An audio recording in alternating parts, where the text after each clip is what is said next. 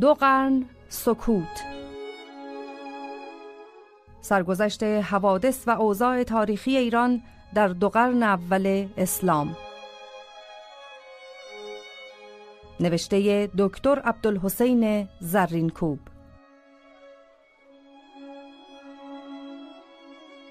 روزهای آرام. در آن روزگاران که هیبت و شکوه دولت ساسانی سرداران و امپراتوران روم را در پشت دروازه های قسطنطنیه به بیم و حراس میافکند عربان نیز مانند سایر مردم روی نیاز به درگاه خسروان ایران میآورند و در بارگاه کسرا چون نیازمندان و درماندگان می آمدند و گشاد کار خیش را از آنان می طلبیدند.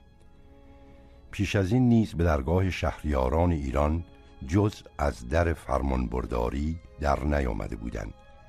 پیش از اسکندر بیابان عرب در زمره سرزمین هایی بود که به داریوش شاهنشاه ایران تعلق داشت. از آن پس نیز سران و پیران قوم بر درگاه پادشاه ایران در شمار پرستاران و فرمانبرداران بودند. در دوره که شاپور زلاکتاف هنوز از مادر نزاده بود برخی از آنان به بحرین و کناره های دریای فارس به غارت آمده بودند. اما چنان که در تاریخ ها آورده اند وقتی شاپور به زاد برآمد آنها را ادب کرد و به جای خیش نشاند. در درگاه یزدگرد اول بزرگان حیره چون دست نشاندگان و گماشتگان ایران به شمار می آمدن و در روزگار نوشیروان تازیان سرزمین هاماوران نیز مانند تازیان حیره خراجگذار و دست نشانده ایران بودند. بادی های ریگزار بی آب نجد و تهامه را دیگر آن قدر محل نبود که حکومت و سپاه ایران را به خیشتن کشاند زیرا در این بیابانهای بی آب و هولناک و خیالانگیز از کشت و زر بازار و کالا هیچ نشان نبود و جز مشتی عرب گرسنه و برهنه که چون غولان و دیوان همه جا بر سر اندکی آب و مشتی سبزه با یکدیگر در جنگ و ستیز بودند از آدمی نیز در آنجا کس اثری نمی‌دید. جز آن بیابانهای هولناک حراسانگیز بی آب و گیاه که به رنج گرفتن و نگه داشتنش نمیارزید دیگر هر جا از سرزمین تازیان ارجی و بهایی داشت اگر از آن روم نبود در زیر نگین ایران بود و عربان که در این حدود سکونت داشتند بارگاه خسروان را در مدائن کعبه نیاز و قبله مراد خیش می شمردن. در قصه ها هست که از شاعران عرب نیست کسانی چون اشعی به درگاه خسرو می آمدن و ستایش شاهنشاه مال و نعمت و فخر و شرف به دست می آوردن. در آن روزها خود این اندیشه هم که روزی تخت و تاج و ملک و گاه خسروان دست فرسود عربان و بینام و نشان گردد و کسانی که به بندگی و فرمانبرداری ایرانیان به خود میبالیدند روزی تخت و دیهیم شاهان و ملک و گاه خسروان را چون بازیچه بی ارزش و بها به کام و هوس زیر و رو کنند هرگز به خاطر کس نمی رسید. اما درست در همین روزگاران که ضعف معنوی و روحانی نیروی ظاهری و جسمانی دولت ساسانی را از درون می‌خورد و میکاست نیروی معنوی بزرگ و بالنده از درون ریگزارهای قافر و هولناک بیابان عرب پدید آمد و اندک اندک بالید و فزونی یافت تا سرانجام شکوه و قدرت کسانی که پنجه بر پنجه روم می‌زدند به زور بازو و پنجه آنان را میتافتند دستخوش تازیان گشت.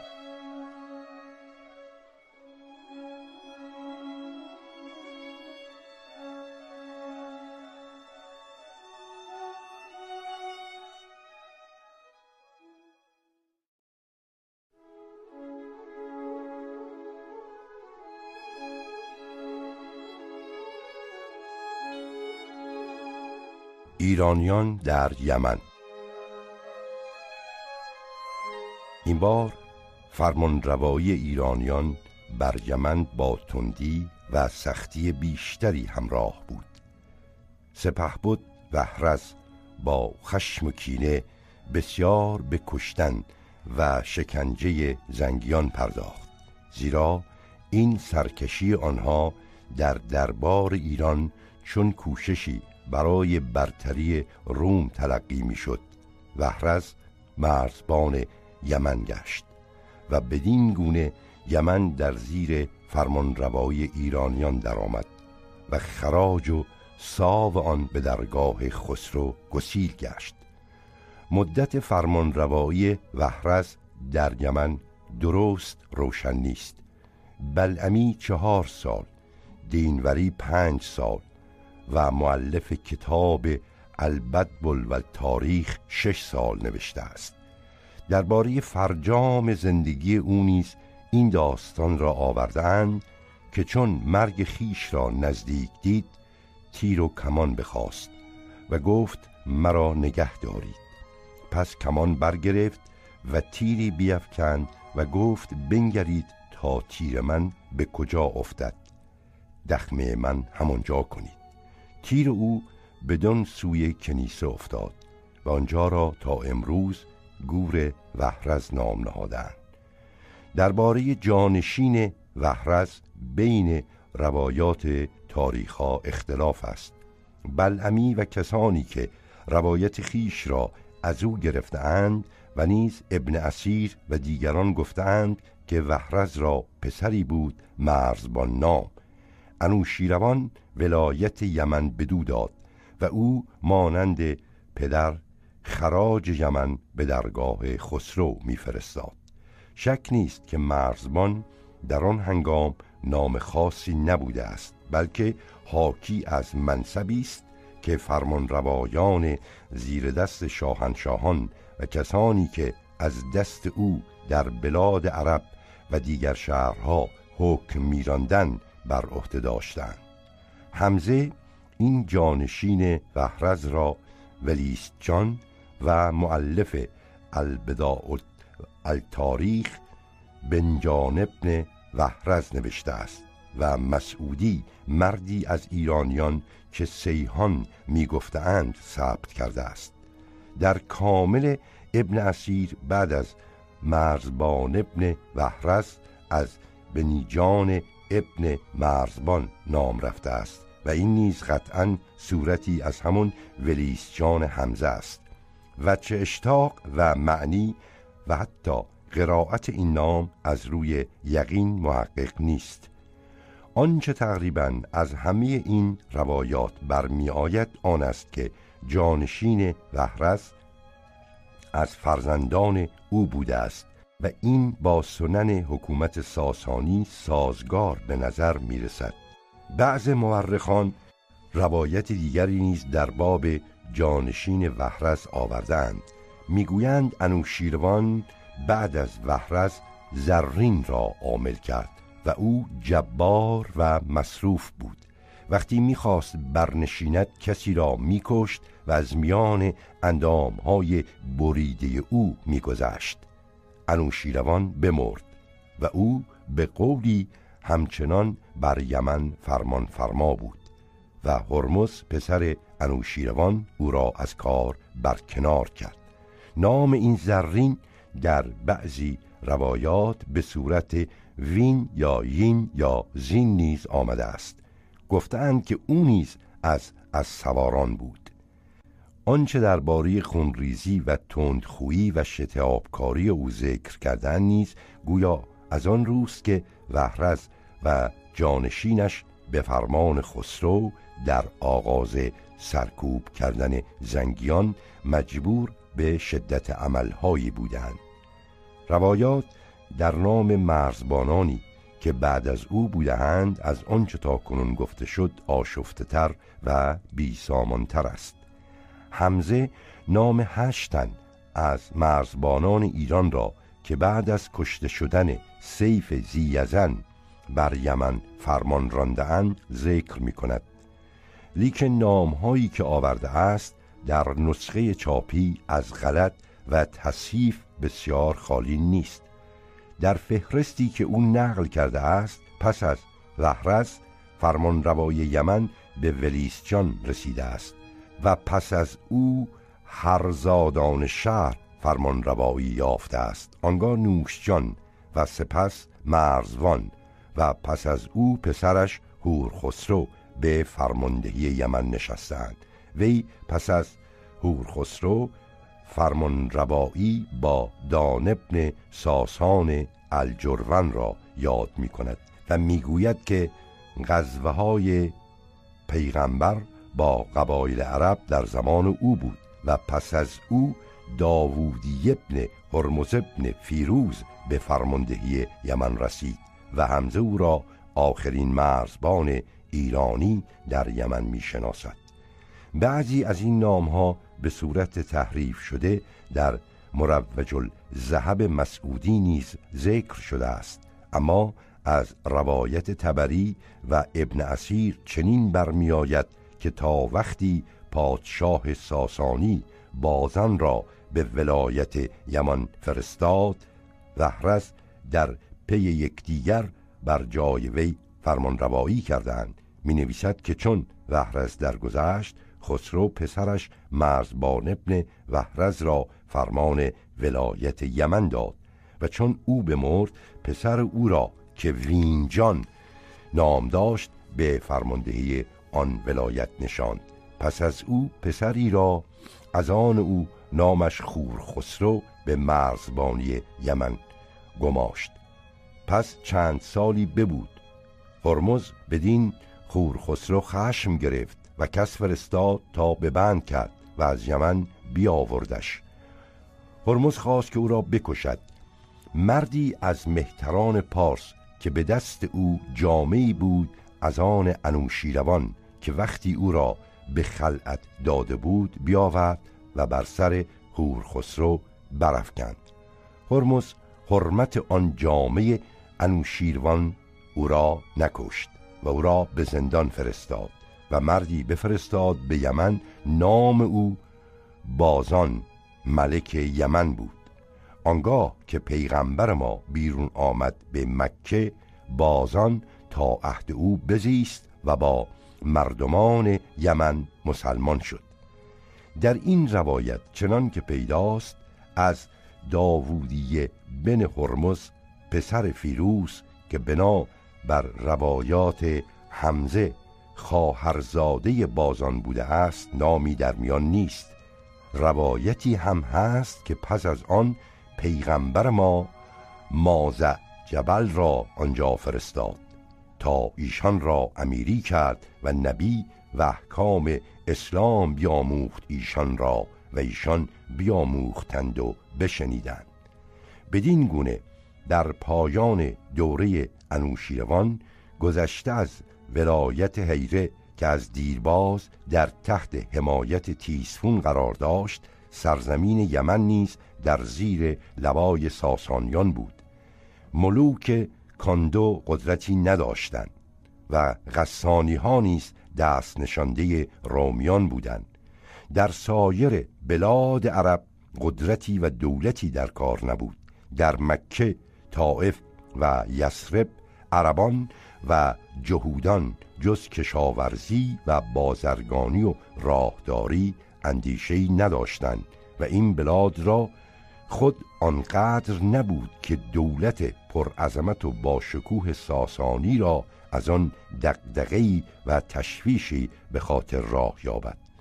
با این همه دولت ساسانی به رقم شکوه و عظمت ظاهری که داشت به سختی روی به پستی و پریشانی می‌رفت. در پایان سلطنت نوشیروان ایران وضعی سخت متزلزل داشت. سپاه یاقی بود و روحانیت روی در فساد داشت. فسادی که در وضع روحانی بود از قدرت و نفوذ موبدان برمیخواست تشتت و اختلاف در عقاید و آرا پدید آمده بود و موبدان در ریا و تعصب و دروغ و رشوه غرق بودند.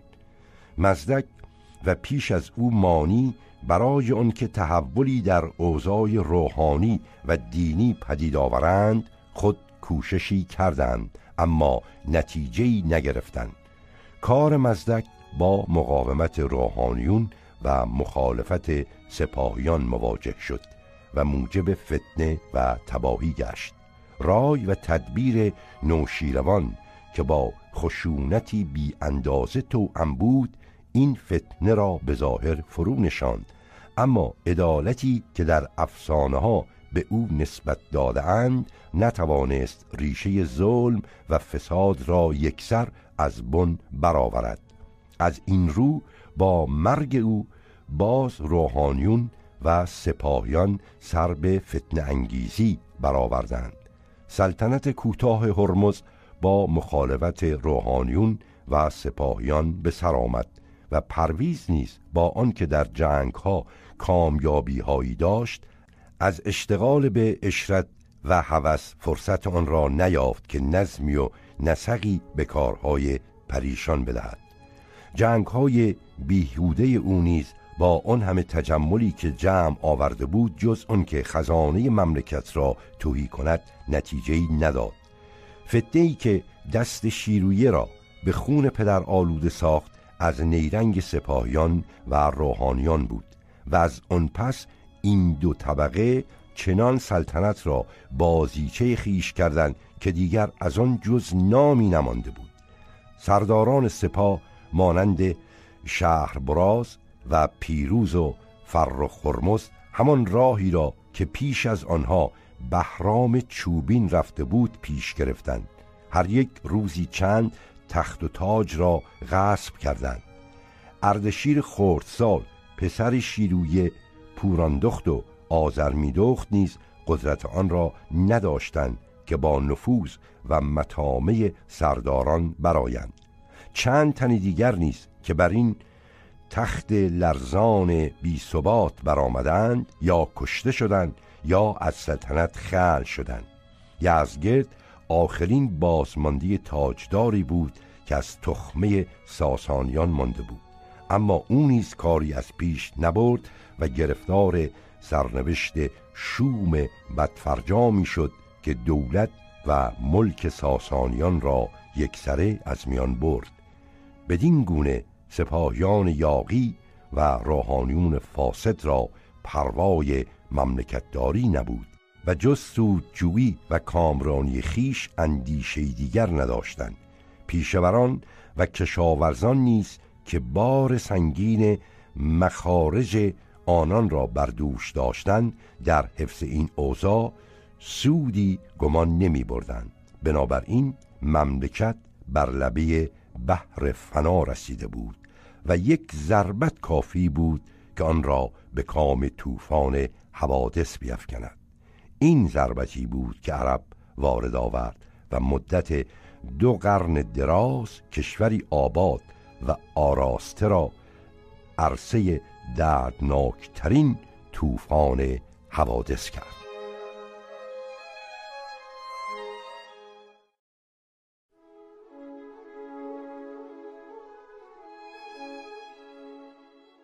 آغاز یک فاجعه. سقوط نهاوند در سال 21 هجری 14 قرن تاریخ برادسه و با شکوه ایران باستان را که از هفت قرن قبل از میلاد تا هفت قرن بعد از آن کشیده بود پایان بخشید. این حادثه فقط سقوط دولتی با عظمت نبود. سقوط دستگاهی فاسد و تباه بود. زیرا در پایان کار ساسانیان از پریشانی و بی سرانجامی در همه کارها فساد و تباهی راه داشت. جور و استبداد خسروان آسایش امنیت مردم را عریضه خطر می‌کرد و کشخویی و سوسرای موبدان اختلاف دینی را میافروخت و کچخویی و سوسرای موبدان اختلاف دینی را می افسود از یک سو سخنان مانی و مزدک در عقاید عامه رخنه میانداخت و سوی دیگر نفوذ دین ترسایان در غرب و پیشرفت آین بودا در شرق قدرت آین زرتشت را میکاست. روحانیون نیز چنان در اوهام و تقالید کهن فرو رفته بودند که جز پروای آتشگاه ها و عواید و فواید آن را نمی داشتند و از عهده دفاع آین خیش هم بر نمی آمدند وحدت دینی در این روزگار تزلزلی تمام یافته بود. و از فسادی که در اخلاق موبدان بود هوشمندان قوم از آین زرتشت سرخورده بودند و آین تازه‌ای میجستند که جنبه اخلاقی و روحانی آن از دین زرتشت قویتر باشد و رسم و آین طبقاتی کهن را نیز در هم فرو ریزد. نفوذی که آین ترسا در این ایام در ایران یافته بود از همین جا بود. عبس نیست که روز به ابن مرزبان یا چنان که بعدها خونده شد سلمان فارسی آین ترسا گزید و باز خرسندی نیافت. ناچار در پی دینی تازه در شام و حجاز می‌رفت. باری از این روی بود که در این ایام زمینه افکار از هر جهت برای پذیرفتن دینی تازه آماده بود و دولت نیز که از آغاز عهد ساسانیان با دین توأم گشته بود دیگر از ضعف و سستی نمی توانست در برابر هیچ حمله ای تاب بیاورد و بدین گونه دستگاه دین و دولت با آن هرج و مرج خونالود و آن جور و بیداد شگفتانگیز که در پایان عهد ساسانیان وجود داشت دیگر چنان از هم گسیخته بود که هیچ امکان دوام و بقا نداشت. دستگاهی پریشان و کاری تباه بود که نیروی همت و ایمان ناچیزترین و کمایه ترین قومی می توانست آن را از هم بپاشد و یک سره نابود و تباه کند. بوزنتیه یا چنان که امروز می‌گویند بیزانس که دشمن چندین ساله ایران بود نیز از بس خود در آن روزها گرفتاری داشت نتوانست این فرصت را به غنیمت گیرد و عرب که تا اون روزها هرگز خیال حمله به ایران را نیز در سر نمی پرورد جرأت این اقدام را یافت. بدین ترتیب کاری که دولت بزرگ روم با آین قدیم ترسایی نتوانست در ایران از پیش ببرد دولت خلیفه عرب با آین نورسیده اسلام از پیش برد و جای خالی را که آین ترسایی نتوانست بود پر کند آین مسلمانی پر کرد. بدین گونه بود که اسلام بر مجوس پیروزی یافت. اما این حادثه هرچند در ظاهر خلاف آمد عادت بود در معنی ضرورت داشت و اجتراب ناپذیر می نمود سالها بود که خطر سقوط و فنا در کنار مرزها و پشت دروازه های دولت ساسانی می خورید. مردم که از جور فرمان روایان و فساد روحانیون به سطوح بودند آین تازه را نویدی و بشارتی یافتند و از این رو بسا که به پیشواز آن می شتافتند چنان که در کنار فرات یک جا گروهی از دهخانان جسر ساختند تا سپاه ابو عبید به خاک ایران بتازد و شهر شوشتر را یکی از بزرگان شهر به خیانت تسلیم عرب کرد و هرمزان حاکم آن بر سر این خیانت به اسارت رفت. در ولایاتی مانند ری و قمس و اصفهان و جرجان و تبرستان مردم جزیه را میپذیرفتند اما به جنگ آهنگ نداشتند و سببش آن بود که از بس دولت ساسانیان دچار بیدادی و پریشانی بود کس به دفاع از آن علاقه و رقبتی نداشت. از جمله آوردند که مرزبان اصفهان فازوسبان نام مردی بود با غیرت چون دید که مردم را به جنگ عرب رغبت نیست و او را تنها می‌گذارند اصفهان را بگذاشت و با سی تن از تیراندازان خیش راه کرمان پیش گرفت تا به یزگرد شهریار بپیوندد. اما تازیان در پی او رفتند بازش آوردند و سرانجام صلح افتاد. بر آنکه جزیه بپردازند. و چون فازوسمان به اصفهان باز آمد مردم را سرزنش کرد که مرا تنها گذاشتید و به یاری بر نخواستید. سزای شما همین است که جزیه به عربان بدهید. حتی از سواران بعضی به تیب خاطر مسلمانی را پذیرفتند و به بنی تمیم پیوستند. چنانکه سیاه اسواری با عدهای از یارانش که همه از بزرگان سپاهی یزگرد بودند چون کر فر تازیان بدیدند و از یزگرد نومید شدن به آین مسلمانی گرویدند و حتی در بست و نشر اسلام نیز احتمام کردند. همین نومیدی ها و ناخرسندی ها بود که عربان را در جنگ ساسانیان پیروزی داد. و با سقوط ناوند عظمت و جلال خاندان کسرا را یک سره در هم ریخت. این پیروزی که عرب در ناوند به دست آوردن امکان هر گونه مقاومت جدی و مؤثری را که ممکن بود در برابر آنها روی دهد نیز از میان برد. در واقع این فتح نهاوند در آن روزگاران پیروزی بزرگی بود. پیروزی قطعی ایمان و عدالت بر ظلم و فساد بود. پیروزی نهایی سادگی و فداکاری بر خودخواهی و تجمل پرستی بود.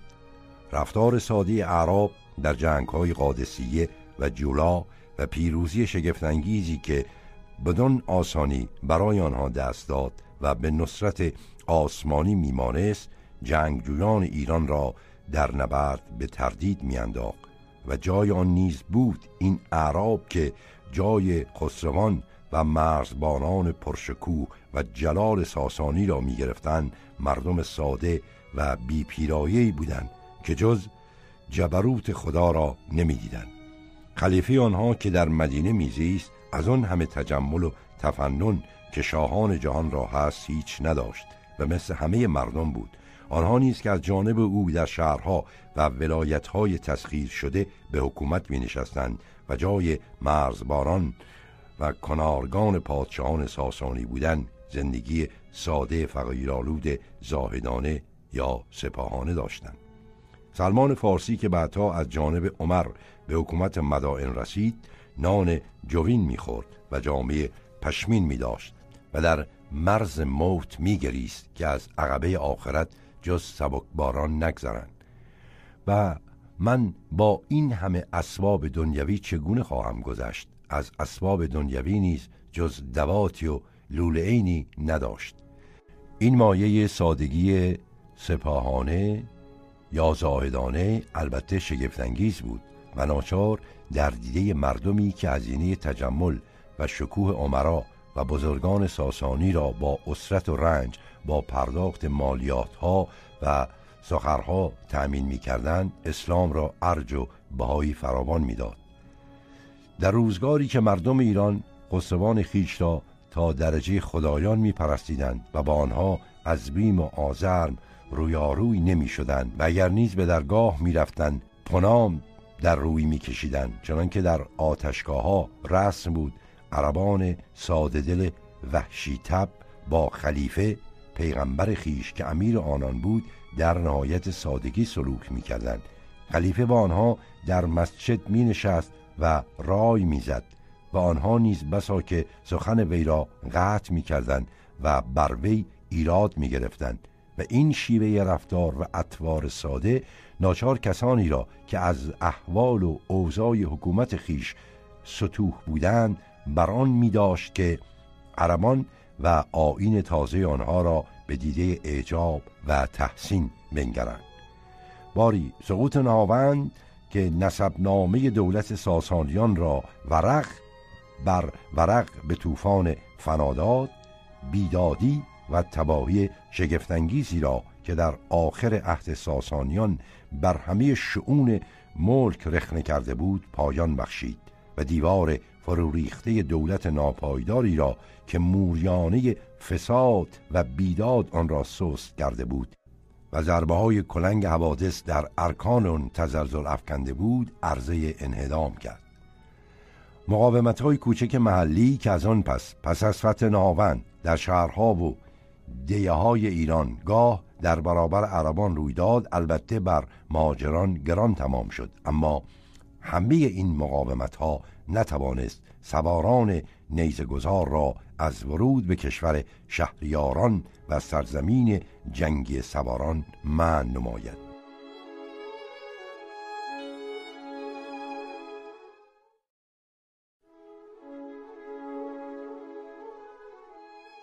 خروج زید ابن علی از رسوایی های بزرگ امویان در این دوره خشونت و قصاوتی بود که در فرونشاندن قیام زید ابن علی ابن حسین و پسرش یحیی نشان دادند. این زید ابن علی نخستین کسی بود از خاندان علی که پس از واقعه کربلا بر ضد بنی امیه تقیان کرد و در صدد به دست آوردن خلافت افتاد. وی یک چند پنهانی به دعوت مشغول می بود و زمینه شورش و خروج را آماده می کرد. در این مدت بسا که نهانگاه خیش را از بیم دشمنان عوض می کرد. گذشته از کوفه که در آن زمین افکار را برای خیش آماده کرده بود چندی نیز به بسره رفت و در آنجا هم به جمع یاران و تهیه همدستان پرداخت. با این همه وقتی نوبت اقدام فرا رسید والی کوفه چنان پیش از او بسیج جنگ کرده بود که یاران زید را یارای مقاومت نماند و از پیرامون او پراکنده شدند. درباره داستان خروج او نوشتند که زید پیوسته سودای خلافت در سر داشت و به ناویه می‌دانستند. پس اتفاق افتد که خوشام خلیفه اموی زید را به ودیعتی از خالد ابن عبدالله القصری امیر سابق کوفه که او را خوشام بازداشته بود و مصادره کرده بود و یوسف ابن عمر را به جایش فرستاده بود متهم کرد و نامه به او نوشت تا پیش یوسف ابن عمر امیر کوفه رود. زید به کوفه رفت و یوسف از او آن حال پرسید. زید معترف نشد. یوسف را سوگند داد و بازگردانید. زید از کوفه بیرون آمد و روی به مدینه نهاد. کوفیان پیش او آمدند و گفتند صد هزار مرد شمسیزن داریم که همه در خدمت تو جان سپاری کنند. بازیست تا با تو تبعیت کنیم و به نوامیه اینجا اندکن و اگر از ما یک قبیله قصد ایشان کند همه را غهر تواند کرد تا به همه قبایل چه رسد. زید گفت من از عذر شما میترسم و می‌دانید که با جد من حسین چه کردید. ترک من گیرید که مرا این کار در خور نیست. ایشان او را به خدای تعالی سوگند دادند و به عهود و مواسیق مستحکم گردانیدند و مبالغه بسیار نبودند. زید به کوفه آمد و شیعه فوج فوج بیعت می کردن تا پانزده هزار مرد از اهل کوفه بیعت کردند به غیر از اهل مدائن و بصره و واسط و موسل خراسان. چون کار تمام شد آنگاه دعوت آشکار کرد و یوسف ابن عمر که از طرف بنامیه امیر کوفه بود لشکری جمع کرد و جنگی عظیم کردند و آخر لشکر زید متفرق شدند و او با اندک فوجی بماند. و جنگی عظیم کرد. ناگاه به تیری که بر پیشانی و آمد کشته شد. یاران او را دفن کردند و آب بر سر او براندند تا گور او پیدا نباشد و او را از خاک بر نیارند. یوسف ابن عمر در جستن کالبد او سعی نمود و باز یافت و فرمود تا سلبش کردند و مدتی مصلوب بود. بعد از آنش بسوختند و خاکستر او را در فرات ریختند. پس از بدار زدن سرش را نیز به دمشق و سپس از آنجا به مکه و مدینه بردند. یکی از جهات آن که بنی امیه به آسانی توانستند یاران زید را مخور و پراکنده سازند آن بود که در بین پیروان او وحدت کلمه نبود و تا در آن میان از خوارج و کسانی که هیچ قصد نصرت و یاری او را نداشتند بسیار کسان بودند ضعف و مسامحه مردم کوفه و دقت و مواظبت جاسوسان و منهیان بنی امیه نیز از اموری بود که سبب شکست زید و پیروزی امویان گشت. یحیی ابن زید. پس از زید پسرش یحیی در خراسان برخاست. اما او نیز مانند پدر کشته شد و با قتل او دست بنی امیه دیگر باره آلوده به خون یک بیگناه دیگر گشت. این یحیی در همان روزهایی که پدرش به یاری کوفیان با بنی امیه به ستیزه برخاست در کوفه جان خود را در خطر دید. از این رو اندکی بعد از قتل پدر پنهانی از کوفه بگریخت و با چند تن از یاران خیش به خراسان رفت. در سرخص خوارج که با بنی امیه میانه ای نداشتند در صدد برآمدند با او همدست شوند و سر به شورش برآورند. اما یاران یحیی او را از اتحاد با خوارج باز داشتند و او به بلخ رفت. در آنجا به تدارک کار خیش پرداخت و یاران بر وی گرد آمدند. یوسف ابن عمر که زید را کشته بود از یحیی بیم داشت. چون دانست کار یحیی در خراسان بالا گرفته است به والی خراسان که نصر ابن سیار بود نامه کرد تا یحیی را فرو گیرد.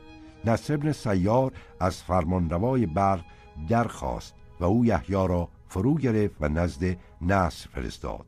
نصر ابن سیار یحیی را در مرد به زندان کرد. اما ولید ابن یزید خلیفه اموی که به جای حشام خلافت یافته بود نامه‌ای به نصر ابن سیار نوشت و فرمان داد تا یحیی را آزار نرساند و رها کند. نصر او را رها کرد و بنواخت و نزد خلیفه روانه نمود. اما به حکمرانان بلاد خراسان از سرخص توس و ابرشهر که نشابور باشد دستور داد که او را رها نکنند تا در خراسان بماند. چون یحیی به بیحق رسید از بیم گزند یوسف ابن عمر بهتر آن دید که به عراق نرود و در خراسان بماند. همانجا نیز بماند و دعوت آغاز کرد. 120 کس با او بیعت کردند. با همین اندک مایه نفر آهنگ ابرشهر کرد و بر عمرو ابن زراره که فرمان روای آن شهر بود فائق آمد. پس از آن به هرات و جوز جانان رفت و در آنجا عده دیگر از مردم خراسان به دو پیوستند. اما چندی بعد لشکری که نصر ابن سیار به دفع او فرستاده بود با او تلاقی کرد. جنگی سخت و خونین روی داد. یحیی با یارانش کشته شدند. رمضان 125 هجری. سرش را به دمشق بردند و پیکرش را به دروازه جوزجانان آویختند. و پیکرش را بر دروازه جوزجانان آویختند. تا روزی که یاران ابو مسلم بر خراسان دست یافتند او همچنان بردار بود. مرگ یحیی که در هنگام قد ظاهرا 18 سال بیش نداشت و رفتار اهانت آمیزی که با کشته او کردند شیعان خراسان را سخت متأثر کرد. از این رو ابو مسلم صاحب دعوت از این امر استفاده کرد و کسانی را که با او بیعت می کردن وعده می‌داد که انتقام خون یحیی را از کشته شدگانش باز خواهد. در حقیقت خون یحیی مثل خون ایرج و سیاوش بهانه جنگ ها شد و بسیاری از مردم خراسان را به کینتوزی واداشت و بر ضد بنی امیه همداستان ساخت. چندان که ابو مسلم چون بر جوزجانان دست یافت قاتلان یحیی را بکشت و پیکر یحیی را از دار فرود آورد و دفن کرد. مردم خراسان هفتاد روز بر یحیی سوگواری کردند و در آن سال چنان که مسعودی نقل می کند هیچ کودک در خراسان نزاد الا که او را یحیی یا زید نام کردند. این مایه ستمکاری که از بنی امیه و عمال آنها صادر می‌شد خاطر مسلمانان خاصم موالی را از آنها رنجور و رمیده می کرد اما آنچه آنها را طالب پرتگاه سقوط کشانید تعصب و اختلاف شدیدی بود که بین یمانی ها و مزری ها از دیرباز در گرفته بود و در آخر روزگار بنی امیه ستیزهای خانوادگی را در بین قوم سبب گشته بود. دشمنی میان دو قبیله در تاریخ عرب سابقه طولانی دارد اما بیخردی و خودکامگی ولید ابن یزید خلیفه اموی مقارن این ایام آن را تجدید کرد. خالد ابن عبدالله قصری که یمانی بود در زمان یزید ابن عبدالمالک و برادرش حشام مدتی در عراق حکومت کرده بود یوسف ابن عمر سقفی که پس از او به حکومت عراق منصوب شد در صدد برآمد که او را به حبس باز دارد و اموالش را با زجر و شکنجه بستاند. اما حشام با آنکه درباره خالد بدگمان بود به زجر و نکال او رضا نداد. چون نوبت خلافت به ولید رسید خالد را به یوسف سپرد و یوسف او را به کوفه برد و با شکنجه بکشت. یمانیان گرد آمدند و آهنگ ولید کردند. ولید مزری ها را به دفع آنان گماشت. در جنگی که میان آنها رخ داد مزری ها مغلوب شدند.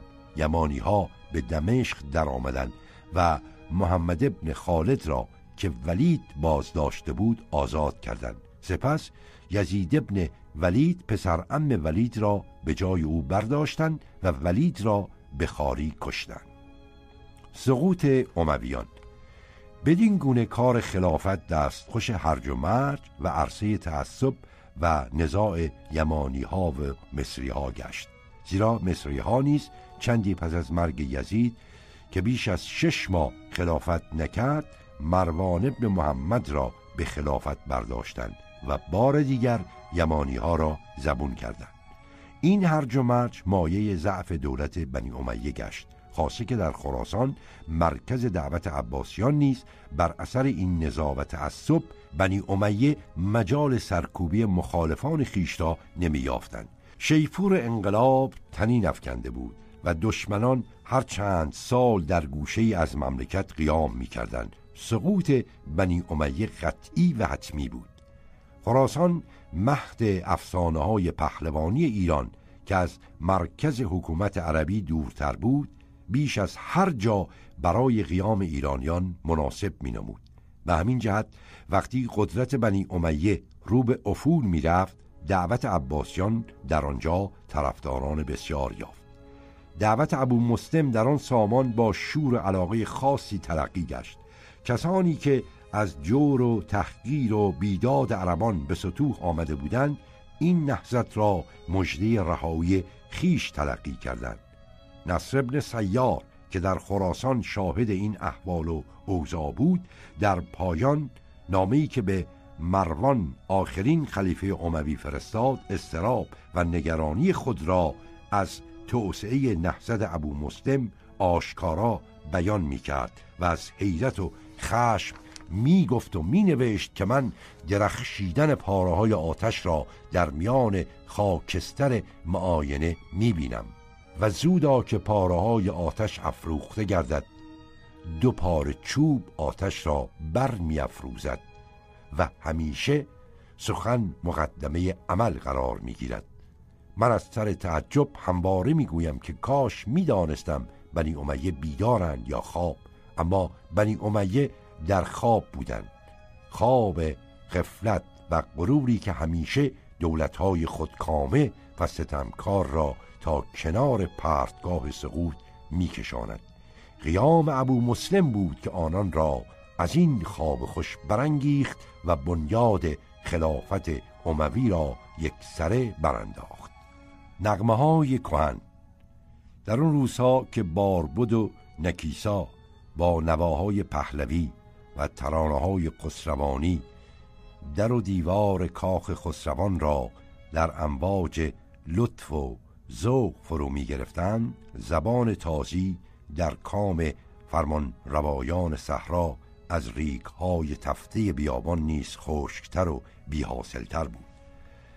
در سراسر آن بیابان های فراخ بیپایان اگر نغمه تنین می افکن سرود جنگ و غارت و نوای رهزنی و مردم کشی بود. نه پندی و حکمتی بر زبان قوم جاری بود نه شوری و مهری از لبهایشان می شعرشان توصیف پشک شتر بود و خطبهایشان تحریز به جنگ. به خلاف ایران که زبان آن سراسر معنی و حکمت بود. اندرزنامه های لطیف سخنان دلپذیر داشتند. کتاب های دینی و سرودهای آسمانی زمزمه می نمودند داستان های شیرین از پادشاهان گذشته در خداینامه ها می سرودند هر طبقه را زبانی و خطی جداگانه بود. در دربار شاهان زبانهای خوزی و پارسی و دری هر یک جای و مقامی داشت. سرودهای لطیف و سخنان زیبا را ارجی و بهایی بود. درست است که شعر عروزی بدین صورت که پس از اسلام متداول گشته است در آن روزگار معمول نبود اما وجود شعر و سرود در ایران پیش از اسلام از وجود شعر جاهلی عرب محقق تر است. شهرت و آوازی خنیاگران و نقم پردازان مشهوری مانند باربد و نکیسا حکایت از وجود شعر در زبان پهلوی دارد. البته هیچ موسیقی و آواز بیشعر تحقق نمییابد و بدین سبب می‌توان گفت نقمه های این خنیاگران و رامشگران با نوعی شعر همراه بوده است. نمونه این نوع اشعار را محققان در قطعای پهلوی درخت آسوریک یادگار زریران و برخی از پندنامه ها نشان می‌دهند. مناجات ها و سرودهای مانوی نیست که نمونه از آن امروز به دست است لطیفترین نمونه شعر پیش از اسلام ایران را عرضه می دارد زبان ایران در آن زمان گذشته از شعر آثار فلسفی و علمی نیز داشت. حتی بعضی از کتابهای علمی را از یونانی و هندی بدان زبان نقل کرده بودند.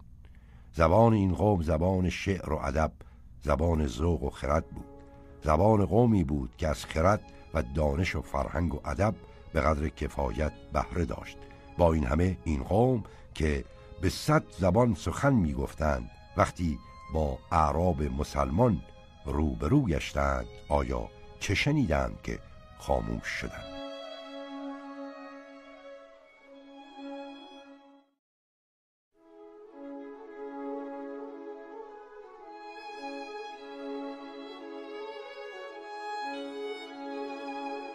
انحطاط عرب. در خراسان کار او پیشرفت زیاد یافت. در مدتی کوتاه همه ناراضیان همه زجر دیدگان همه فریب خوردگان در زیر لوای او گرد آمدند. زیرا که رفتار عاملان عرب همه را از حکومت مروانیان به سطوح آورده بود. گذشته از آن در میان عربان نیز ستیزه و درویی به شدت در گرفته بود. در آن روزگاران خراسان جزء بصره بود و والی آنجا بر این ولایت فرمان میراند. از اعرابی که انگام فتح اسلام به این سرزمین آمده بودند هر طایفه در هر شهری و دیاری سکونت داشت و بین این توایف از مردریگ عهد جاهلی تعصب و اختلاف سختی بازمانده بود چنان که بنی تمیم که از توایف مصری بودند و از آغاز فتوح ایران به خراسان آمده بودند همراه با ازدیها که یمانی بودند و دیتر آمده بودند در جنگ و ستیز بودند. مقارنی ایام این یمانی ها و مزری ها در هم افتاده بودند و خراسان در آتش نفاق و اناد آنها میسوخت. هر یک از این دو قبیله وقتی به حکومت می رسید فقط افراد قبیله خود را می نواخت مدتی که ملحب ابن ابی سفره فرزندانش در خراسان حکومت می‌کردند یمانی ها در اوج قدرت بودند. چون قطیبه ابن مسلم و نصر ابن سیار به حکومت رسیدن مصری ها توفق یافتند. و این اختلاف بین اعراب یمانی و مصری همواره فزونی مییافت و حکومت بر کدام می‌رسید دیگری را خار و زبون می‌خواست. در شام و عراق و دیگر جاها نیز مقارن این اوقات عصبیت و اختلاف دیرین عربان تجدید گشته بود. و خلفای دمشق نیز دستخوش این احساب و اختلافات بودند. در خراسان نصر ابن سیار که خود وضع ثابت نیز نداشت با مخالفتهای شدید روبرو بود. وقتی فتنه بنی تمیم را که به یاری حارس ابن سریج برخواسته بود فرونشان گرفتار فتنه کرمانی شد. و این اختلاف چندان بکشید که دیگر هیچ چک از عهده فرونشاندنش بر نیامدند و ابو مسلم فرصت نگاه داشت و در روزگاری که اعراب خراسان به هم در افتاده بودند و کس را پروای خلافت نبود کار خروج خیش را ساز کرد. هنگامی که حکومت عموی در خواب غفلت و غرور مست رویاهای طلایی بود و اعراب خراسان سرگرم ستیزه ها و دشمنی های قبیله خود بودند ابو مسلم به دعوت برخاست. مقارن نحست سیاه جامگان او نصر ابن سیار سعی کرد اعراب مصری و یمانی را آشتی دهد و اختلاف آنها را از میان بردارد. اما وقت گذشته بود. تدبیر و ذکاوت ابو مسلم مانع از آن گشت که بین اعراب توافق نظر حاصل آید و هنگامی که عربان هنوز سرگرم جدال و نزا بودند دعوت او به ثمر رسید. ابو مسلم نخست مردم خراسان را بی که نام امام خاصی را ذکر کند به یکی از بنی هاشم دعوت می کرد این گونه دعوت را در آن زمان دعوت به رضا می خواندند مردم بیعت می‌کردند که با هر کس که از بنی هاشم همگام بر او اتفاق کرده اند هم داستان باشند. در این مورد نکته جالبی به نظر می رسد می نویسند در نسبنامه مجهولی که ابو مسلم برای خود ساخته بود خیشتن را از خاندان عباسی و از فرزندان سلیت ابن عبدالله می‌خواند یکی از گناهانی که منصور برای قتل ابو مسلم بهانه خیش کرد همین نسبنامه بود. این نسبنامه را ابو مسلم برای چه ساخته بود؟ شاید برای اون که اگر فرصتی به دست آید راه رسیدن به خلافت برای او مسدود نباشد. آیا نمی‌توان تصور کرد که سردار سیاه جامگان در حالی که نسب خود را به سلیت ابن عبدالله میرسانید با این گونه دعوت نهایی دعوت به رضا برای پیشرفت کار خیش میکوشیده است؟ دور نیست که ابو مسلم برای انتقام از عرب و احیای حکومت ایران بهتران می‌دیده است که حکومت را به نام خلافت به دست آورد. و همین جهت بود که منصور خلیفه زیرک و هوشیار عباسی حتی قبل از اون که به خلافت برسد از این جاه طلبی ابو مسلم نگران بود و همواره در حلاک او سعی می نمود باری ابو مسلم در خراسان به اندک وقتی توانست تمام ناراضیان را در زیر لوای خیش جمع آورد. نحست ضد بنی امیه که از مدتها پیش در خراسان ریشه گرفته بود با همت او همه جا نشر یافت. نوشتند که در یک روز از شست دیه از دیه های حدود مر مردم به یاری او پیوستند و البته سعی و همت و تدبیر و جلادت او نیز در نشر این دعوت تأثیر تمام داشت. مردم گروه گروه از هر سوی به دو روی می آوردند از روزی که در قریه سفید نج از قرای مرب درفش سیاه خیش برافراشت تا هفت ماه بعد که همه ناراضیان به دو پیوستند به تجهیز سپاه پرداخت در این مدت مردم از همه شهرها و روستاهای خراسان به یاری او برخواستند و به دو پیوستند وقتی یاران ابو مسلم در خراسان بسیج کار خیش می‌کردند عرب جز به ستیزها و عصبیتهای دیرین خیش نمی اندیشید. در زمستان سال 129 هجری وی دعوت خیش آشکار کرد و تمام دشمنان بنی امیه به دو پیوستند. حتی یمانی ها نیز خلاف مصریان را به یاری او برخواستند ولیکن بعدها پس از آن که نحست سیاه جامگان قوتی تمام گرفت آنها را به کناری نهادند. بیش از همه در این میان موالی به آن نهضت علاقه نشان دادند. در زمانی اندک مردم از هرات پوشنک مرورود طالقان مرو نشابور سرخس بغ و چغانیان و تقارستان و ختلان و کش و نخشب به سپاه او پیوستند.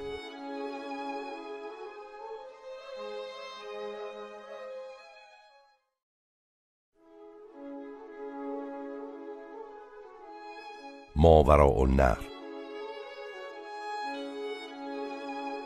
در همان روزهایی که جنایت آسیابان مرد آخرین چراغ دوده ساسانیان را فرو می کشت و ماهوی سوری با چنین خیانتی که به جای خداوندگار خیش می کرد فره شاهی را آرزو می داشت شاید در شهرهایی چون تیسفون و شوشتر و نهاون و استخ و ری و دیگر بلاد کسانی از ایرانیان بودند که چشم امید خیش را بدون سوی مرد به شهرهایی که در آن سوی آموی بود دوخته بودند و از اونجاها هر روزی انتظار خبر تازه ای را میکشیدند.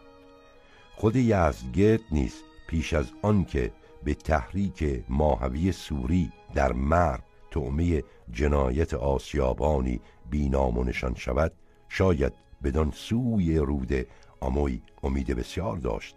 و گویا به همین سبب بود که نامه ها و رسولان با تعفه ها و هدایای بسیار به چین فرستاد و این امید را در دل می پرورد که شاید با یاری خاقان چین و به دست مردم و پادشاهان آن سوی رود آموی بار دیگر بتواند آب رفته را به جوی باز آرد و آنچه را در تیسفون و شوش و نهاوند باخته بود در مرو و آموی و شاید بخارا و سمرغند از دشمنان باز ستاند.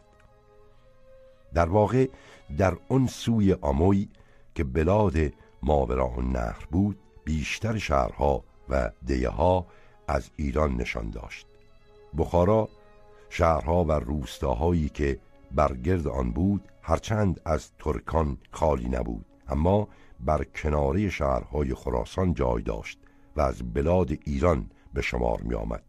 این شهر در کرانه زرفشان سوقت بود و مردم آن به زبان دری سخن می گفتند خداوندان آن نیز بخار خدات نام داشتند. اما چنین به نظر می آید که در این سرزمین آین زرتشت به قدر خراسان رایج نبود. چنانکه از بتکدهی که بوداییان در این شهر داشتند در کتاب ها سخن رفته است و نام بخارا نیز خود از کلمه بهار یا وهار آمده است که گویا نام معابد بودایی بوده است و از کجا که همین انتشار آین بودا در این شهر و بلاد دیگر ماورا نر سبب نشده باشد که در این بلاد کسی به یاری یزگرد و فرزندانش نشتافته است. سمرقند نیز مانند بخارا شهر ایرانیان بود. درست است که مقارن این ایام ترخاخان ترک بر آن فرمان میراند. لیکن زبانشان دری بود. مردم سمرقند بیشک به زبان دری سخن می‌گفتند و لحجه خاص داشتند. دیاها و روستاهای آن نیز اکثرا به همین زبان سخن می داشتند نیز از بلاد ماورا نه شهرهای کش نخشب بود که از بلاد نامآور سختیان به شمار می آمدند این سختیان که سخت نیز خواندهاند از کهنهترین ولایات ایران بود چندان که هم در عبستا و هم در کتیبه داریوش در شمار بلاد ایران نام آن ذکر شده است. در این بلاد و هم بلاد فرغانه نیز هرچند مقارن این روزگاران مردم با ترکان و هفتالیان آمیخته بودند اما همچنان به زبان و نژاد و سرزمین و تاریخ کهن خیش علاقه می‌ورزیدند در بیشتر این شهرها مردم داستانهای گذشته ایران را با شور و شوق فرایاد می آوردند و تا درباره خون سیاوش که به دست ترکان ریخته شده بود ترانه ها داشتند که در بخارا و شاید دیگر جاها زمزمه می کردند. در اشرسنه و خارزم نیز زمان ایرانی بود و در همه این بلاد تاریخها و داستانهای گذشته قوم ایرانی زبان زد و رایج بود. در روزگاری که همه شهرهای ایران از عراق و فارس و آذربایجان و شوش و نهاوند و ری و خراسان از خلیفه تازیان فرمان برداری می کرد این شهرهای ماورا و نر که در هر حال از بلاد فورس محسوب می شد از دستبرد تازیان مسون مانده بود. در خراسان پیش از آن تازیان کندکاو عظیم کرده بودند و قارت و بیداد بسیار رانده بودند. اما بدان سوی آموی دست نیافته بودند. مقاران سال پنجاب و سه هجری خراسان در حکم عبید الله ابن زیاد بود که مردی بیباک و ستمکار به شمار می‌رفت.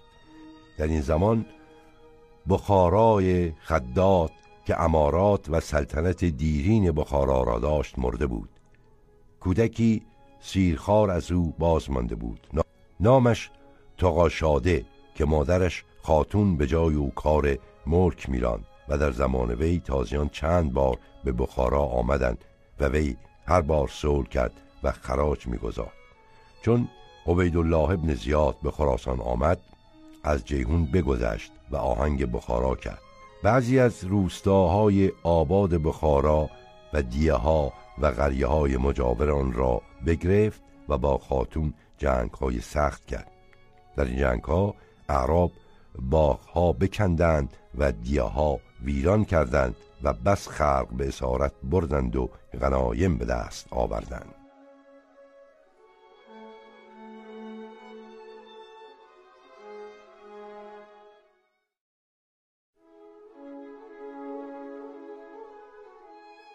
بنای بغداد. از روزی که شهر کوفه به خلافت بر ابوالعباس صفا سلام کرد دمشق از رونق و شکوه دیدن افتاد. خلافت را خراسانیان پدید آورده بودند و لازم بود که درگاه خلافت به دیار آنان نزدیکتر باشد. دمشق که نزدیک سقر روم بود از عقاسی مملکت اسلامی که وسعت تمام داشت زیاده دور بود. از آن گذشته مردم دمشق نیز همچنان به مروانی ها و سفیانی ها علاقه میورزیدند. برای این خلافت که تازه به سعی موالی و آزادگان فرس پدید آمده بود هیچ جا مناسبتر از عراق نبود. زیرا عراق نخستین محل تلاقی و تماس بین عرب و عجم بود. هم به بلاد خراسان نزدیک بود و هم با دیار تازیان چندان فاصله نداشت. اما در عراق نیز شهری که بتواند از هر جهت جای درگاه خلافت را شایسته باشد نبود. کوفه بیشتر به خاندان علی ارادت و تعلق داشت و بصره جایی پر دور افتاده به نظر می رسید لازم بود که شهری تازه برانند. شهری که درگاه خلافت عباسیان را شایسته باشد.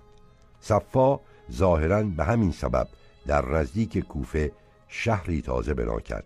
نامش هاشمیه و آنجا را پایگاه خلافت خیش کرد. چندی بعد مرکز خلافت را به شهری دیگر به نام انبار منتقل کرد. بعد از او برادرش ابو جعفر منصور به خلافت نشست و در صدد برآمد بارگاه خلافت را جایی مناسبتر بیابد. شرح بنای این شهر را چنین نوشتند که منصور جماعتی از حکما و اهل بسارت فرستاد تا موضع مناسب بطلبند و ایشان آن مقام را که امروز بغداد آنجاست اختیار کردند و منصور نیز حاضر شد و آن موضع را بپسندید و شهر بنا کرد. یکی از اغلای نصاری گفت یا امیر المؤمنین یکی از فضایل این موضع آن است که میان دجله و فرات افتاده است و در وقت محاربه دجله و فرات همچنان باشند دو خندق شهر. دیگر که خاربار از دیاربک به انهدار در دجله به این مقام آرد. و از بسره به جانب بحر به سعود از جانب شام در روی فرات و از خراسان و دیار عجم در شد تا مرا. دیگر که چون مقام در میان است اگر جسر را قطع کنند دشمن نتواند گذشت. دیگر که این موضع در میان بسره و واسط و موسل افتاده است و بحر و بر و جبل به هم نزدیک. چون این سخن بشنید رغبت او در آن تأسیس زیاده شد. امثله به اطراف نوشت تا استادان و مهندسان و فعله بیامدند و چون بنیاد باره منهادند خشت اول را به دست خیش نهاد و منصور بفرمود تا عرض سور در اساس پنجاه گس کنند و در بالا بیست گس و سرای منصور در میان شهر ساختند تا مسافت از همه جانب یکسان باشد. و چون حساب کردن چهار هزار و ششصد و سی و سه درم بر امارت خرج رفته بود.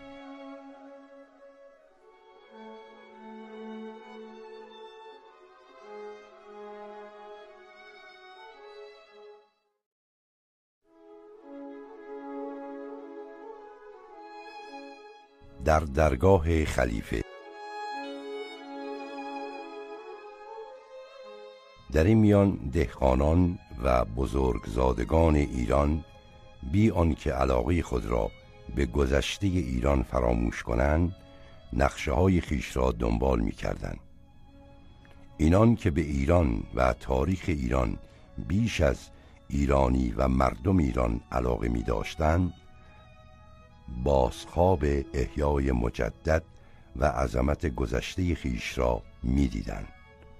اما مردم ایران که بارها قربانی بلحوثی های آنها گشته بودند طبعا چندان مورد التفات آنها واقع نمی شدن.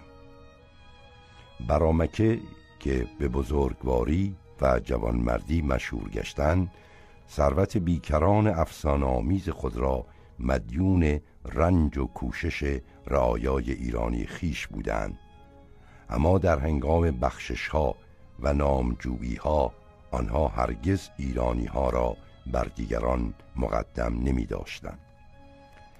خالد برمکی که چندی بر تبرستان حکومت می کرد وقتی معذور شد و از آمل قصد کوچ و بازگشت کرد بازاری به کنار رودبار ایستاده بود گفت الحمدلله از ظلم تو خلاص یافتیم این حال با خالد بگفتند بفرمود تا بازاری را بیاوردند. گفت اگر مرا از ولایت شما معزول کردن از انتقام تو کسی مرا معزول نکرده. گردن بازاری بفرمود زد. تمام وزرا و عمرایی که به بندگی خلیفه تن در داده بودند در این فجایع و مظالم شرکت می کردن. دهقانان ایرانی نیز در این مورد دست کمی از بزرگان عرب نداشتند. آنها اگر بر صد منافع خلیفه به کوشش برمیخواستند واقعیتشان فقط منافع شخصی بود.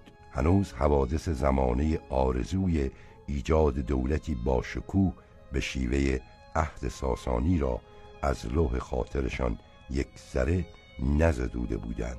از این رو بود که برای ایران و به نام ایرانیان گاه و بیگاه کوشش هایی می کردن. سقوط بغداد و قتل امین به وسیله ایرانیان نمونه ای از این گونه کوشش ها بود از وقتی که هارون برامکه را برانداخته بود بزرگزادگان ایران قدرت و نفوذ خود را در دولت اسلام از دست داده بودند یاری کردن معمون و جنگ کردن با امین در واقع بهانه‌ای بود برای آنکه این بزرگزادگان ایران بار دیگر قدرت و نفوذ از دست رفته خود را در دستگاه خلافت به دست آورند. خاندان سهل معزالک قتل امین به دست تاهر قوم عرب را از برتری جویی خیش نومید نکرد. چندی برنایامد که با آغاز خلافت معمون تمام قلمرو خلافت از شورش و انقلاب به هم برآمد. نفوذ و قدرتی که فضل ابن سعد و برادرش حسن در دربار معمون یافته بود رشک و کینه اشراف عرب را بر ضد ایرانیان به شدت تحریک ساخته بود. در آنجا معمون کور کورانه تحت نفوذ و سیطره فضل درآمد و از کار بغداد فارغ ماند. تسلط خاندان سعد بر دستگاه حکومت عربان را سخت ناخرسند می کرد خاصه که خاندان سعد از زردشتی های نو مسلمان بودند و در اسلام شهرت و سابقه ای نداشتند.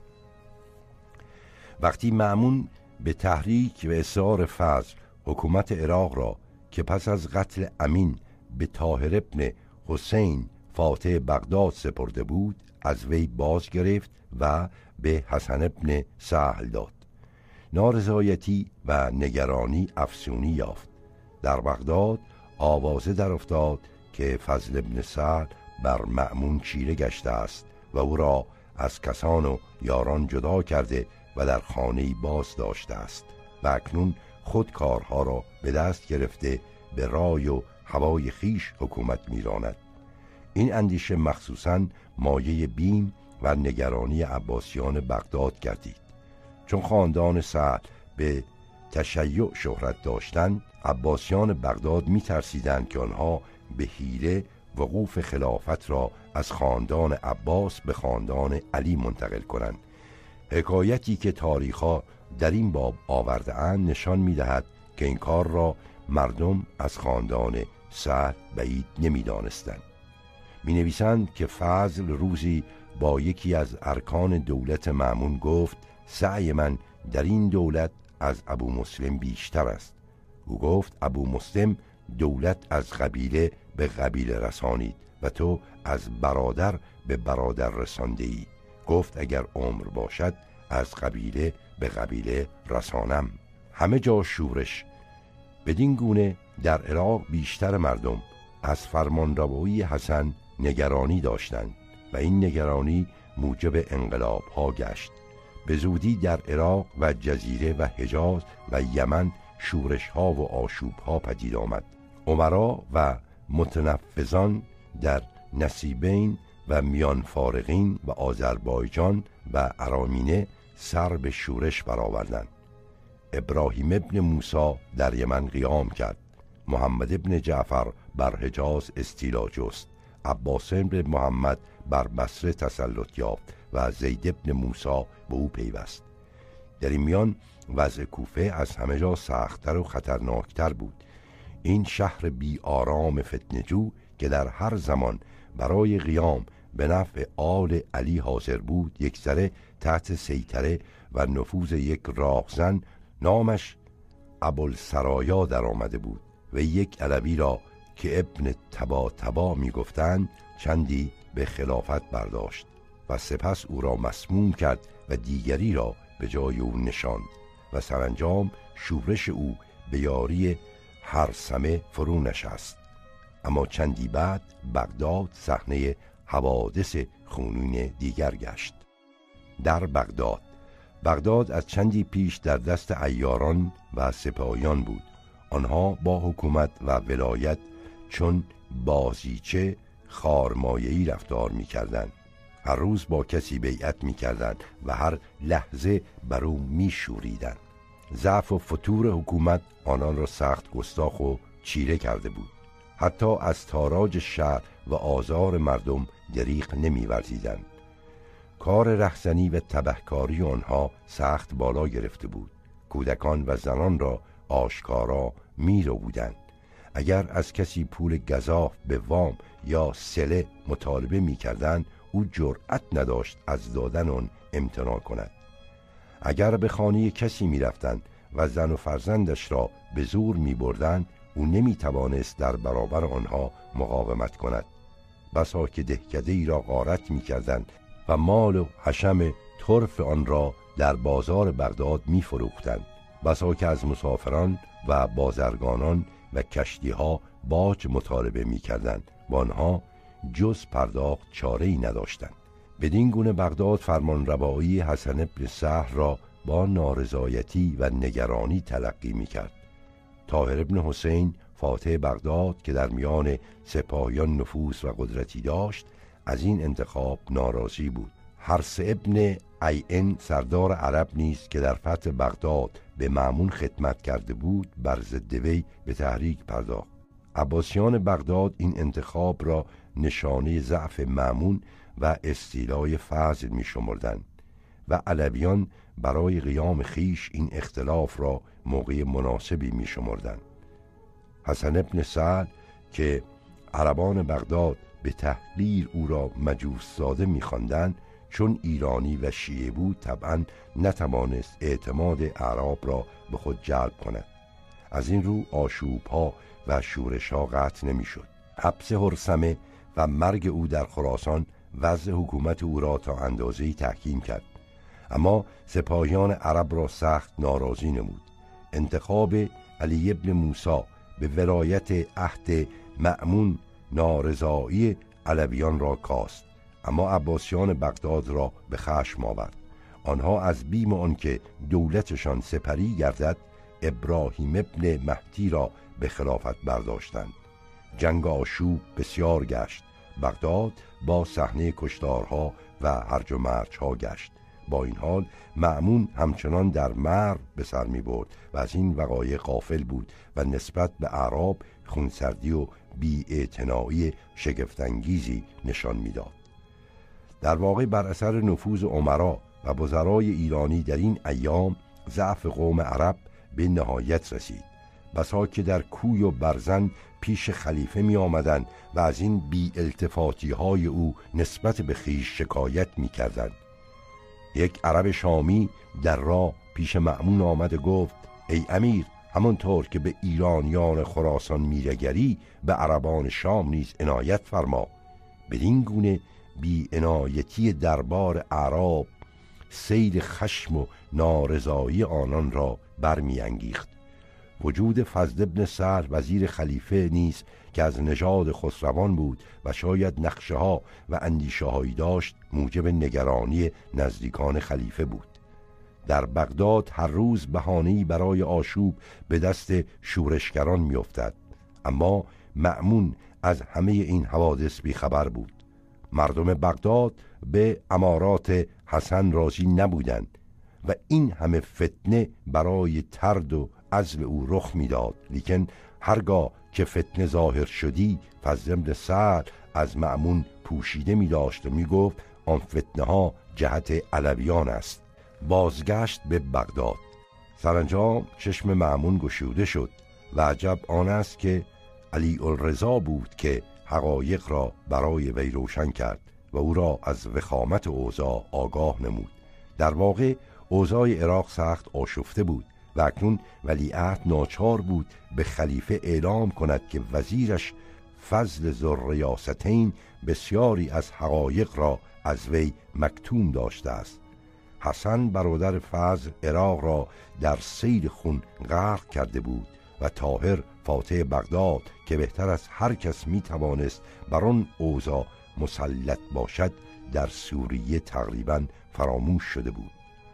آگاهی از این حوادث معمون را بیدار و نگران کرد.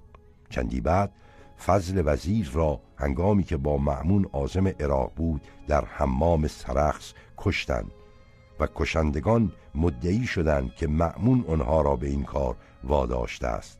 پس از آن علی الرضا نیز در توس به سبب انگوری که از آن خورده بود و گویند که آن انگور مسموم بود وفات یافت.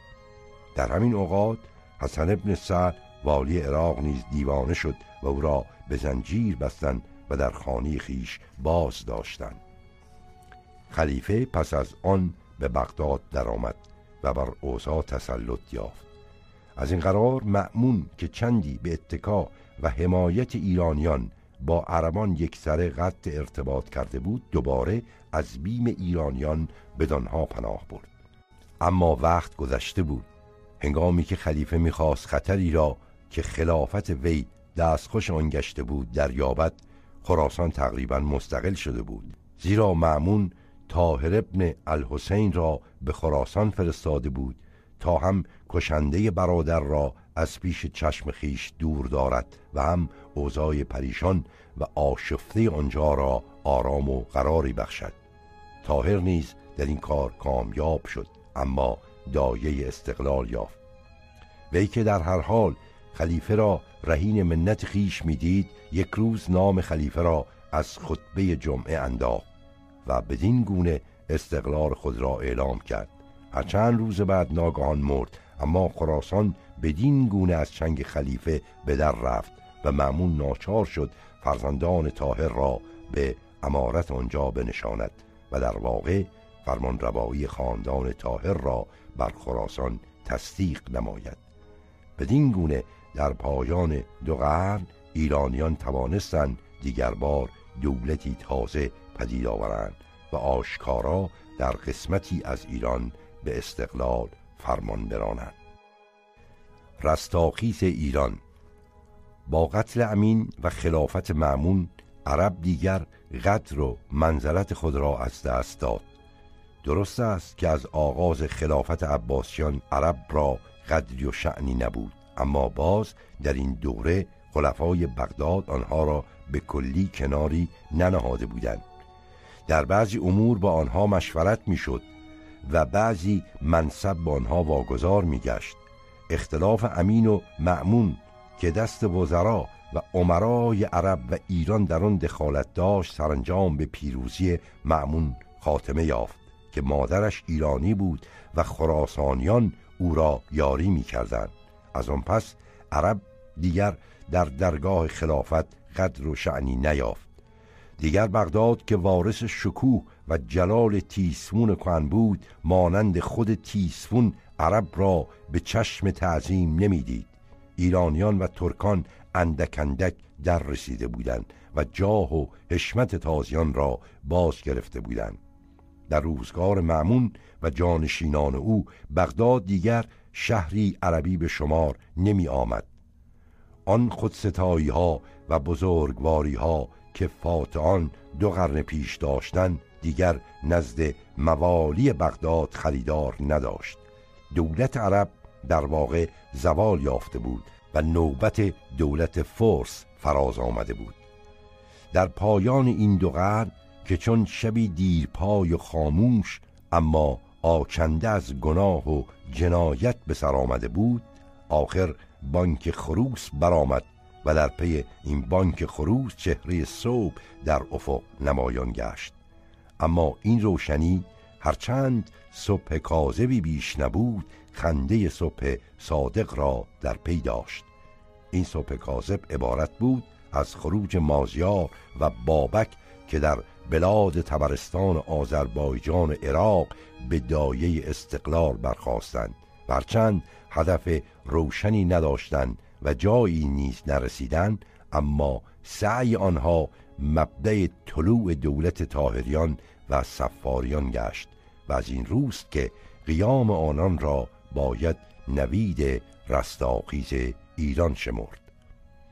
در واقع مقارن روزگاری که معمون در خراسان و بغداد جلال و قدرت پدرش هارون و برادرش امین را به ارث فراچنگ آورده بود و در آن شهر هزار و یک شب زمانی به نوشخاری و شادکامی و زمانی به بحث و مناظره می پرداخت از بلاد ایران بیش و کم اخبار مرالانگیز می رسید در اکثر این بلاد ایران اندیشه استقلال جویی پدید آمده بود و سرکشان سر برآورده بودند. بازگشت معمون به بغداد سبب شد که در خراسان فرصتهای تازه‌ای به دست استقلال جویان بیفتد. چنان به نظر می آید که شکست کسانی مانند سندباد و استادیست و مقنع که دایه دینی داشتند این اندیشه را سبب شد که هر گونه کوشش برای رهایی از قید عربان تا وقتی که در آن بویه وصلت ملک نباشد و دهقانان و بزرگزادگان در آن دستن در کار نباشد ممکن مفید نخواهد بود.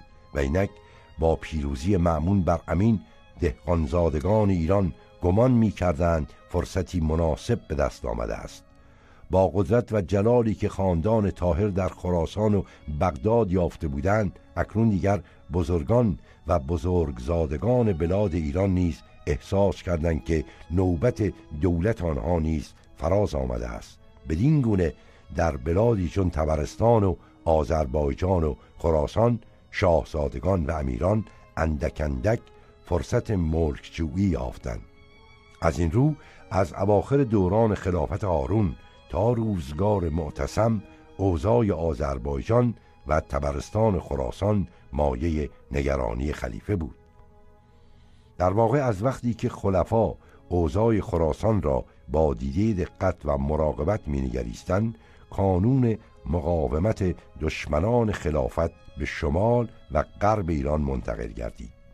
کوههای بلند و راه های دشوار این حدود اندیشه این سرکشی ها و شورش ها را در مردم ایران تقویت می کرد.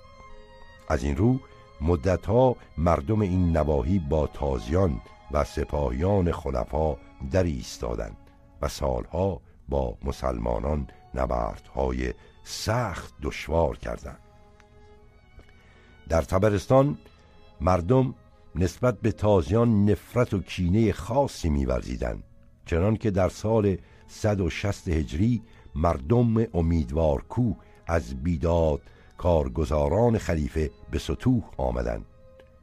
فرمان فرمایان آنها که وندات هرمز و سپهبد شروین و مسمقان و ولاش بودند آنها را بر ضد تازیان شورانیدند و بدون سبب در اندک زمانی شورش و آشوب بزرگی پدید آمد. در یک روز مردم سراسر تبرستان بر عربان بیرون آمدند و آنان را به باد کشتار گرفتند. گذشته از اعراب ایرانیانی نیز که مسلمان شده بودند تعمه نفرت و کینه مردم شدند. این نفرت کینه چنان بود که حتی زنهایی از ایرانیان که به عقد زناشویی عربان در آمده بودند ریش شوهران خود را گرفته از خانه بر می آوردند و به دست مردان می سپردند تا آنها را بکشند. چنان شد که در همه تبرستان عربان و مسلمانان یک سره برافتادند. بعدها انتقام خلیفه نیست هرگز نتوانست در اراده این مردمی که آشکارا با هرچه متعلق به عرب بود ستیزه می‌کردند خللی پدید آورد. آخر بس مدتی نبود که یزید ابن ملحب سردار عرب در گرگان سوگند خورده بود که از خون عجم آسیاب بگرداند و آسیاب هم گرداند و گندم آرد کرد و نانش را هم خورد.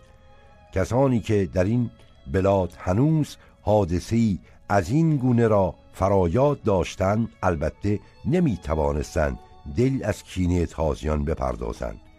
این نفرت و کینه شدید مردم نسبت به دستگاه خلافت تازیان بود که مقارن دوره معمون و معتصم مازیار را به اندیشه استقلال طلبی انداخت.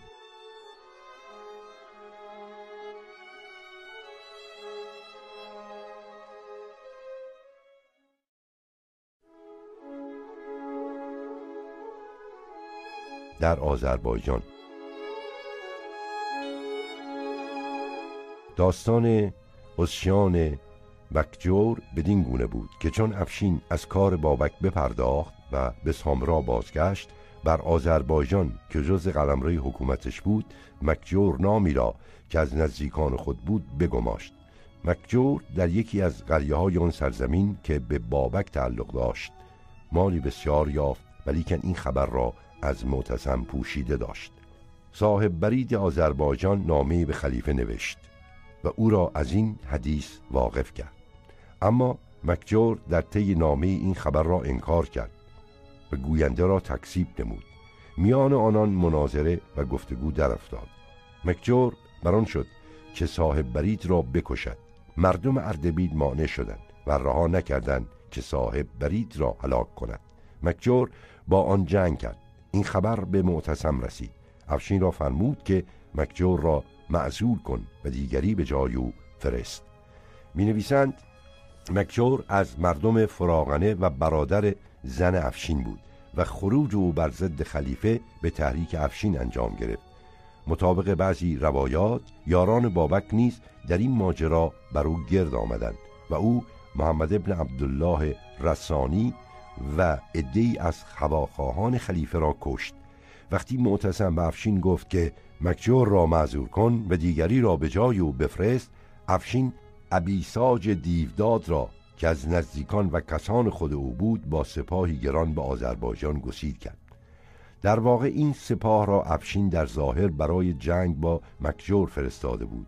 اما در نهان آنها را به یاری و هواداری مکجور فرمان داده بود. از این رو معتصم باقا سردار ترک را به حرب مکجور فرستاد.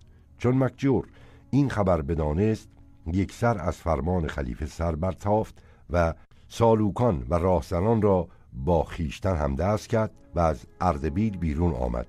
سردار خلیفه او را شکست داد و او به یکی از قلعه های بابک رفت و آن را امارت کرد و پناه گزید.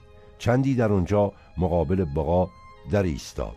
سرانجام یارانش او را دستگیر کردند و به سردار خلیفه تسلیم نمودند. بعضی نیز گفتند که او خود به زنهار رفت. در هر حال مکجور را به سامرا بردند و معتصم او را حبس فرمود. در امین اوان حادثه قیام مازیار نیز پایان یافت و افشین در این هر دو ماجرا متهم گردید.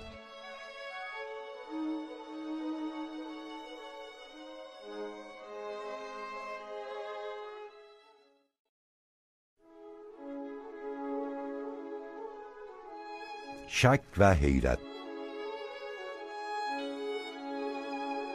در برابر این بدعتها که آن روزگاران هر روزی نمونه تازه از آنها در کناری سر بر می کرد موبدان خشونتی سخت نشان می‌دادند.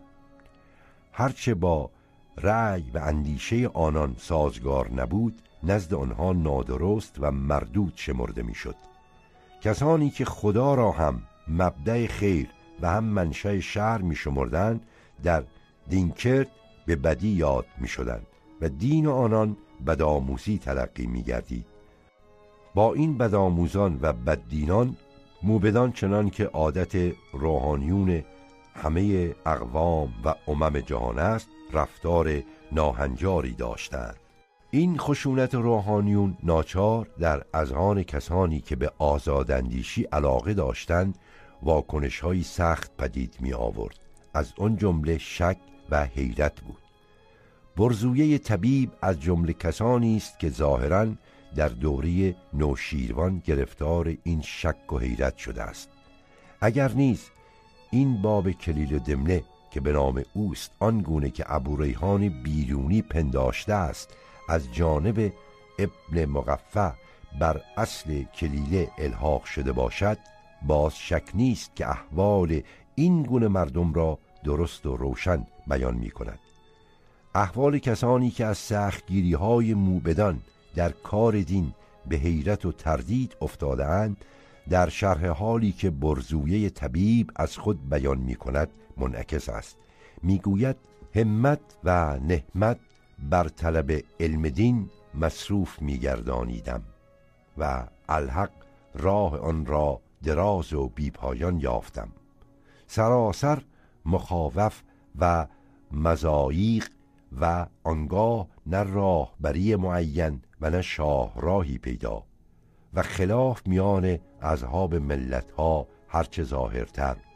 بعضی به طرق ارث دست در شاخی ضعیف زده و طایفه ای از جهت متابعت پادشاهان و بیم جان پای به رکنی لرزان نهاده و جماعتی از بحر خطام دنیا و رفعت منزلت میان مردمان دل در پشتوان پوسیدهی بسته و تکه بر استخان پودهی کرده و اختلاف میان ایشان در معرفت خالق و ابتدای خلق و انتهای کار بینهایت و رأی هر یک بر آن مقرر که من مسیبم و خسم من مبتل و مختار.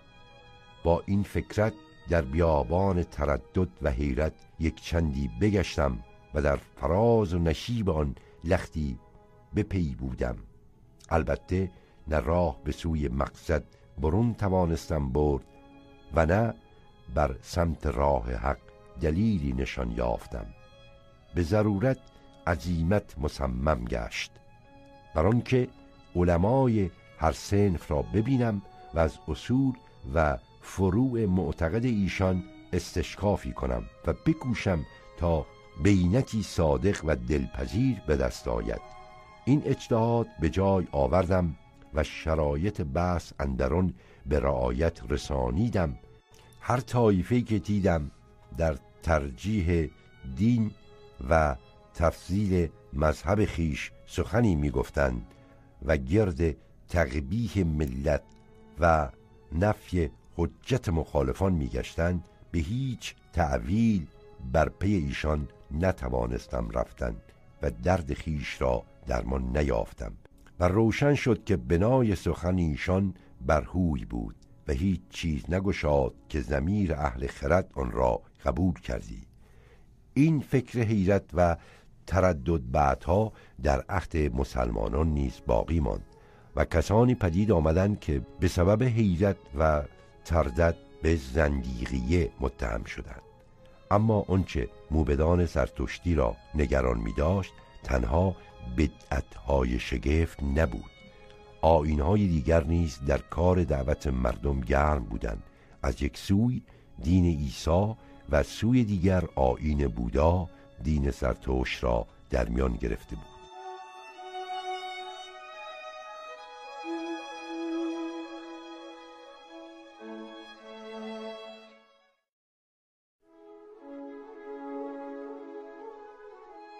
در ایران نیز دهقانان و بزرگزادگان اندک اندک توانستند جای خود را در حکومت عربی باز یابند از این رو جز در مواردی که کسب جاه و نام را در نظر داشتند در های ضد عرب کمتر شرکت می جستند. اما روستاییان و کشاورزان که دستخوش ظلم و تحقیر فاتحان بودند و نمی توانستند با آنها همراه و همداستان باشند همواره برای مقاومت در برابر زورگویان و ستیزجویان عرب بهانه می جستند بدین سبب بود که مبادی و اقوال شعیبیان نزد روستایان و کشاورزان ستم رسیده نفوذ و رواج بسیار یافت. داستان شعیبیان در تاریخ جالب و خواندنی است. عقیده آنها در کوچک شماری اعراب از حس نفرت و انتقام سرچشمه می گرفت. آنها نه همان عرب را بر عجم برتری نمی بلکه آنان را از همه اقوام جهان پستر و فرومایتر می دانستند. این ندا در درون حکومت عموی که اعراب قدرت و سیادت تمام داشتن ضعیف و نارسا بود. لیکن در دوره عباسیان اندک شدت و نیرو گرفت. در زمان حشام ابن عبدالملک وقتی اسماعیل ابن یسار به نژاد ایرانی خیش افتخار کرد به سختی مجازات دید. گویند وی در حضور این خلیفه عموی شعری خواند. و در طی آن عظمت نژاد و تبار ایرانیان را ستود و گفت کیست که مانند خسرو و شاپور و هرمزان در خور فقر و تعظیم باشد. وقتی خوشام اشعار وی بشنید براشفت و پرخاش آغاز کرد که بر من فخر می فروشی و در برابر من خیشتن و قوم خیشتن را می ستایی پس بفرمون تا او را بزدند و در برکه افکندند. در دوره عموی آرا و سخنان شعیبیان با چنین شدتی ترد می‌شد. اما در روزگار عباسیان کسانی مانند بشار ابن بیت آشکارا عرب را می و ایرانیان را می ستودند بعضی از آنها حتی آشکارا خلفا را که بنی هاشم بودند ترد می کردند و می گفتند بیایید و پیش از آن که پشیمان شوید خیشتن را خل کنید. پس به سرزمین خیش در حجاز باز گردید و به خوردن سوسمار و چرانیدن گوسپند بپردازید. با آنکه آثار شعیبیه را تعصب دوستداران عرب یکسره عرصه نابودی و تباهی کرده است لیکن از آنچه در متاوای کتب مخالفان آنها نقل شده است به خوبی می‌توان حقیقت دعاوی و مایه سخنان شعیبیان را دریافت نفرت از عرب اندک اندک چنان که جاهز گفت به نفرت از هر آنچه به عرب تعلق داشت منتهی گشت و شعیبیان رفته رفته سخن اهل تصویه را بهانه جهت ترویج و اشاعه ثانویت و زندیقه کردند. در دوره معمون و معتصم توسعه نفوذ و قدرت ایرانی ها و ترکان عربان را یکسره ضعیف و زبون کرده بود. داستان برتری نژادی عرب دیگر افسانه بیش نبود. خلفا خود از جانب مادر عرب بودند. وزرا بیشتر از میان ایرانیان انتخاب می شدند سرداران و سپه سالاران خلیفه بیشتر ترک و ایرانی بودند.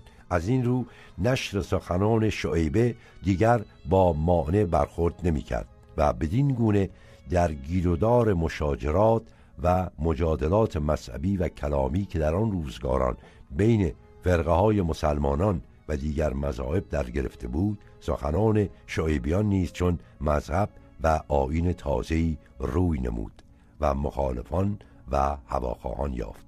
در هر حال از روزگار معمون اندکندک شعیبیان در درگاه خلافت قدری و شعنی یافتند چنانکه در بیت المحکمه معمون برخی از آنها مقام و منصبی داشتند.